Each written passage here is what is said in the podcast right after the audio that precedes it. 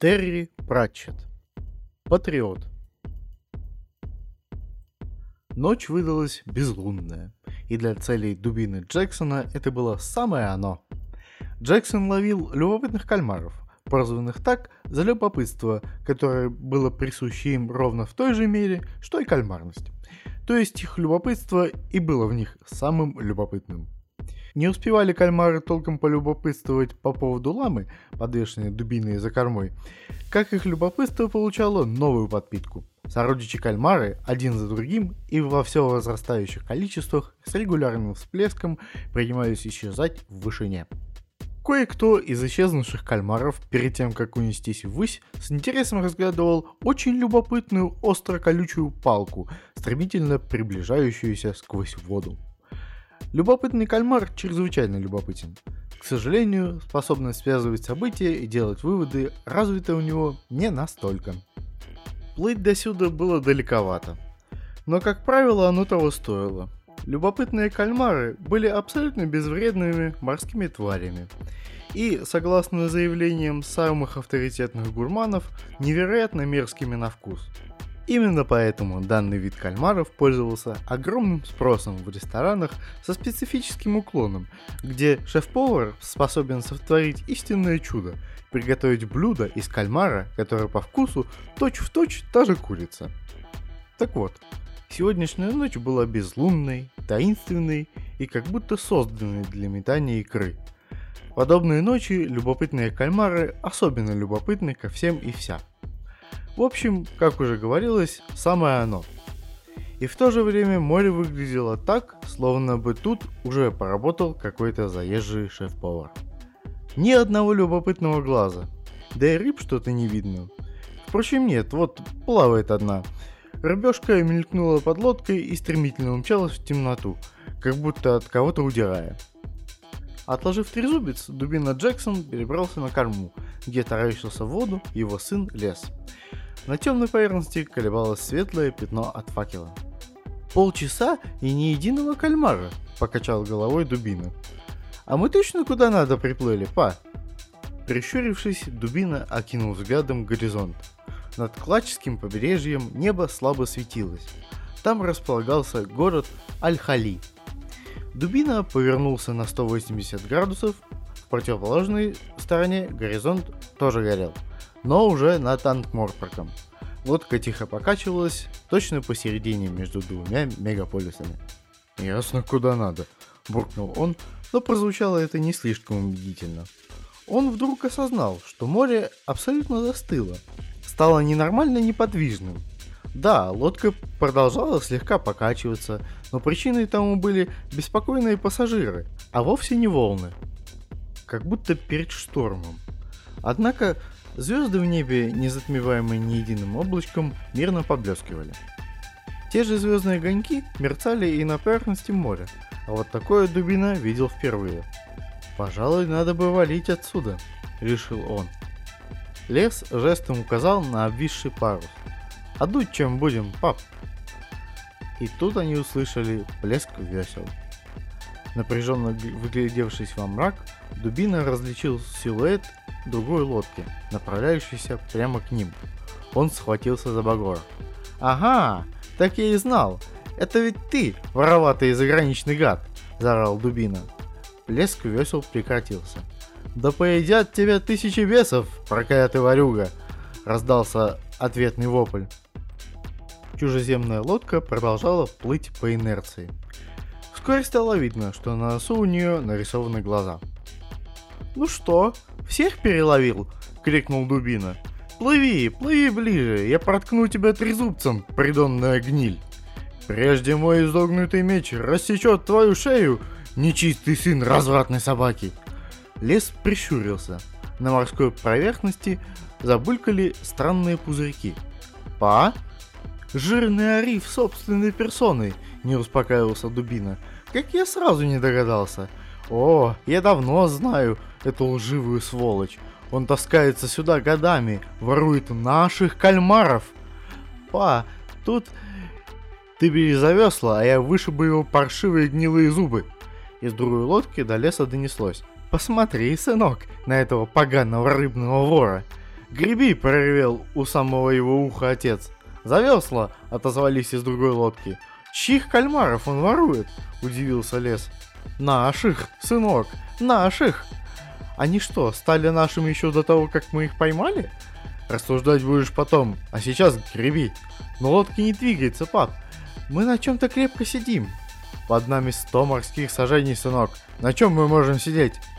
Лес предпринял еще одну попытку высвободить весло, застрявшее в странном предмете, который неторопливо поднимался из водоворота пены и пузырей.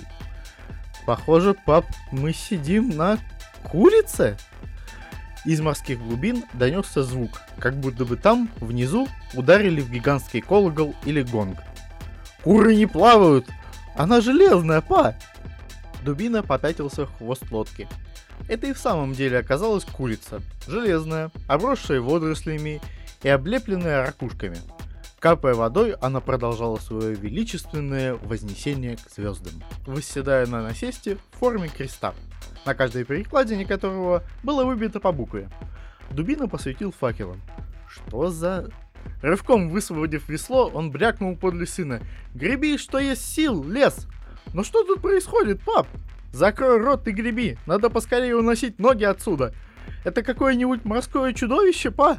Хуже, сынок, прокричал Дубина изо всех сил, работая веслами. К этому времени курица успешно вознеслась довольно высоко, и выяснилось, что опорой ей служит сооружение, весьма похожее на башню. «Да что это такое, па? Что это?» «Флюгер, чтобы ему пусто было!» С геологической точки зрения ничего особенного не произошло. Континенты периодически уходят под воду, и, как правило, это сопровождается извержениями вулканов, землетрясениями и массовым исходом суденышек с носителями подлинной оккультной мудрости на борту. Добравшись до ближайшего берега, эти самые носители тут же начинают воздвигать на новой земле всякие пирамиды и мистические круги из камней, не иначе как с целью привлечения внимания девушек. А вот поднятие континента вызвало разве что легкую рябь. Он подкрался на свое место, будто кот, загулявший на пару дней и точно знающий, что хозяин волнуется. Да, некоторые комментарии вызвала большая волна, обрушившаяся на берег круглого моря. Впрочем, достигнув побережья, она уже не превышала высоту 5-6 футов. Ну и в болотистых низинах вода затопила пару-тройку деревушек, до которых все равно никому не было никакого дела. В смысле же сугубо геологическом не изменилось почти ничего. Но это в сугубо геологическом. Па, да это ведь город. Смотри, вон окна, вон. Тебе сколько раз повторять, закрой рот и греби. По улицам, бурляя пене, снеслась вода, а по обеим сторонам от лодки из-за этой самой пены неторопливо поднимались гигантские, поросшие водорослями здания. Отец с сыном выбивались из сил, сражаясь с увлекающим суденышко потоком. Однако правило номер один в искусстве гребли гласит, чтобы куда-то уплыть, грести нужно спиной вперед. Разумеется, они не заметили вторую лодку. «Чокнутый! Дурак! Не лапай шпиль! Этот город принадлежит Ангморпорку!» Лодки закружились, временно объединенные общим водоворотом. «От имени Серифа Аль-Хали заявляю права на эту землю!» Мы первыми ее увидели. Лес, скажи, мы первыми ее увидели. Это мы первыми ее увидели. Еще до того, как первыми увидели ее вы. Лес, ты свидетель. Он попытался ударить меня веслом. Ну, па, ты замахнулся на него трезубцем. Видишь, Акхан, как вероломны эти чужеземцы. А затем обе лодки одновременно заскрежетали обо что-то килем и, застряв в тине, начали крениться на бок. «Отец, глянь, какая интересная статуя! Он ступил на клачскую землю, кальмарный ворюга. О, папа! Противники внезапно умолкли, главным образом, чтобы перевести дух. Крабы бросились в рассыпную, вода на глазах отступала, пробуривая в серой тени меж покрытыми водорослями островками извилистые каналы. «Отец, ты только посмотри, кое-где даже цветная черепица сохранилась. Это мое! Нет, мое!» На краткое мгновение Взгляды Акана и Леса встретились. Несмотря на мимолетность мига, юноши успели обменяться друг с другом весьма приличным объемом информации, начиная с галактического размера неловкости за то, что ты не сирота, ну и далее по списку. «Па, но зачем?» — начал было Лес. «А ты закрой рот, ведь о твоем будущем думаю, сынок!» Понятно, но какой смысл спорить, кто первым видел? А, па, мы за 100 миль от дома, и они тоже. Я к тому, все равно никто ничего не узнает. Ловцы кальмаров обменялись взглядами. Над их головами вздымались, капая водой, дома. Зияющие дыры вполне могли быть некогда дверьми, а небольшие прямоугольники без стекол – окнами. Но сейчас эти здания населяла лишь тьма. Время от времени лесу казалось, что он слышит, как внутри что-то скользит и шлепает. Дубина Джексон прочистил горло. «А ведь парень прав», – пробормотал он. «Что толку спорить? Кроме нас четверых здесь никого нет». «И то правда», — согласился Ариф. Сверля друг друга взглядами, бывшие противники попятились. И почти одновременно раздались сразу два вопля. «Хватай лодку!»